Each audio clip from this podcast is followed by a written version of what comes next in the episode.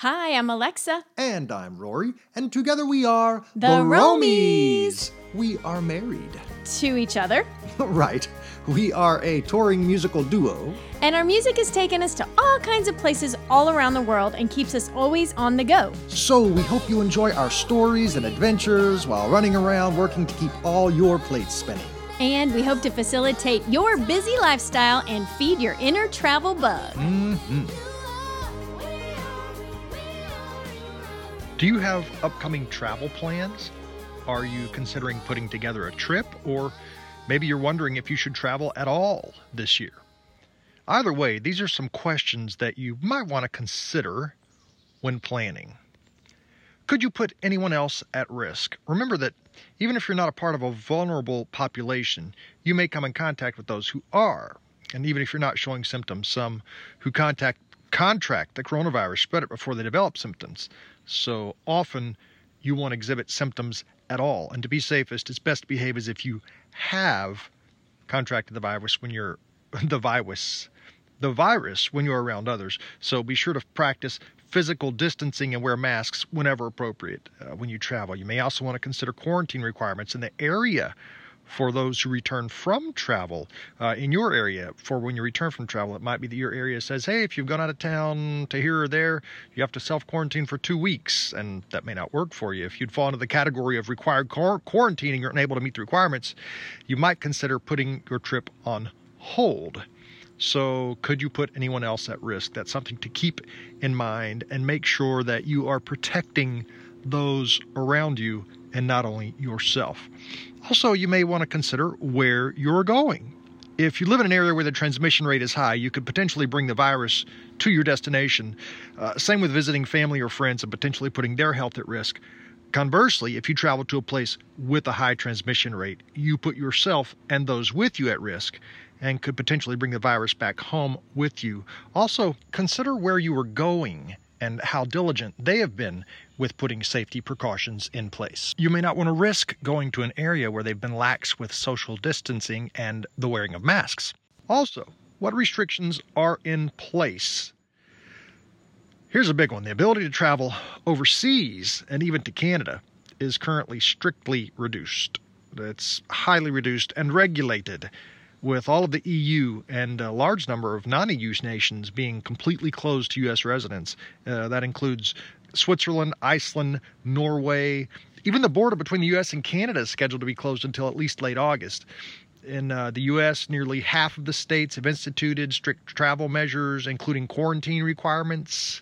So if you're taking a short trip, you should avoid places that have a required 14 day quarantine upon arrival because if you get there, you only have a week for the trip and they require you to quarantine for 14 days. Well, that's not exactly going to work. Also, consider what you're going to do at your destination. With countries and states being in various phases of reopening, some of the places you may most want to visit or experience may not even be open. Uh, so don't assume you can go to New York and visit all the great museums you've always wanted to visit because guess what? They're closed. So it's important to check for updates on your destination, especially as your trip gets closer. Everything's changing so quickly now, and it may be different when it comes time for your departure. And consider where you're staying and whether or not you feel comfortable with the amount of physical distancing you'll be able to maintain in a, any given situation where you'll be staying and how comfortable you may or may not be with their cleaning and disinfecting procedures. You never know who have may stayed before you they may have carried the virus with them. So consider where you're going, how easy it will be to physical distance or how difficult it will be to physical physically distance from others and the safety precautions that are in place and if you're comfortable comfortable or not with those. Something else to consider is health care. Um, try and learn a bit about your destination's public health infrastructure. Are the hospitals overwhelmed because of coronavirus patients? Uh, do they have a suitable system in place if uh, you were to contract the virus and end up needing medical care while on your trip? Uh, big one Does your insurance cover the cost of treatment where you're traveling? If you don't have health insurance, can you afford to pay for medical bills or hospital stay? These are some important things to consider. Uh, could end up turning your nice, fun, inexpensive trip you've planned into something completely different. Also, this is a big one public transportation. Uh, schedules for most public transportation have been reduced in many places across the country and world. And if you've ever traveled by a bus or subway, you know that ventilation on a bus or subway is not the greatest. So many medical experts recommend avoiding public transportation for non essential travel. So if you're where you're going requires you to take public transportation all over the place, or that's your plan, you may want to think twice about that. Um, you may be considering driving. Sometimes it's just fun to take off and drive, drive, drive. I love that. But consider that the further you drive, the more touch points you will encounter along the way at gas stations, restaurants, toilets, hotels, etc. Uh, we find it helpful Lex and I to stock up on water and a few healthy snacks to avoid stopping more than necessary. That's really great and helpful. Uh, you may decide flying's easier since you only have to be uh, super vigilant for a short period of time, uh, let's say a, a three hour flight, as opposed to 20 hours of driving with multiple stops along the way, which requires days versus hours of hypervigilance. But I mean, on the other hand, shouldn't we always be aware and trying to be vigilant right now anyway? So, um, pack plenty of masks, hand sanitizer, sanitizing wipes, and gloves to make use of on your gas stops, food stops, and checking into your hotel. We've got these in our car. They're ready to go. I stopped to get gas. I put a glove on, put my mask on. I'm ready to go. We've got the hand sanitizer in the car. After I've washed my hands and all that sort of stuff, I put the sanitizer on uh, once I get back into the car as well. And again, probably a good idea to do some advanced planning so you know what restrictions are in place in the states we'll be traveling through. That way you can avoid harder hit areas, especially for overnight stays. By harder hit areas, I mean those that are having higher rates of the coronavirus. So, especially for overnight stays. As a point of reference from recent personal experience, I drove from Los Angeles to Kentucky about a month ago. The further east I drove away from LA, the greater number of people I encountered who weren't wearing masks even when a sign on the door of the gas station or restaurant said that they're required to enter. Nope, not enforced. And loads of people think it's okay to wear their masks below their noses. According to medical experts, you might as well not wear a mask at all.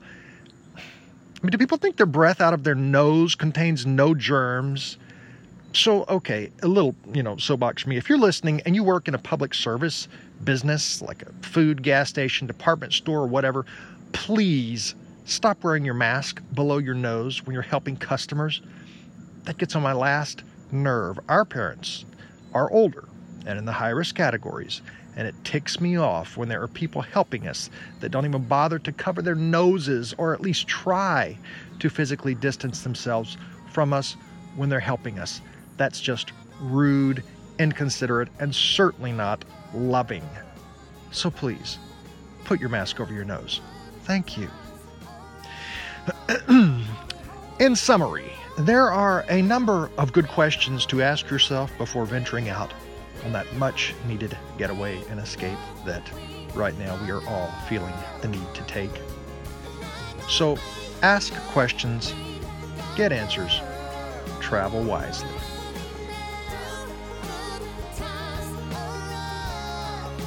Hope we've inspired you this episode. So join us next time. Please subscribe to, rate, and share our podcast with your friends. Or, you know, whomever.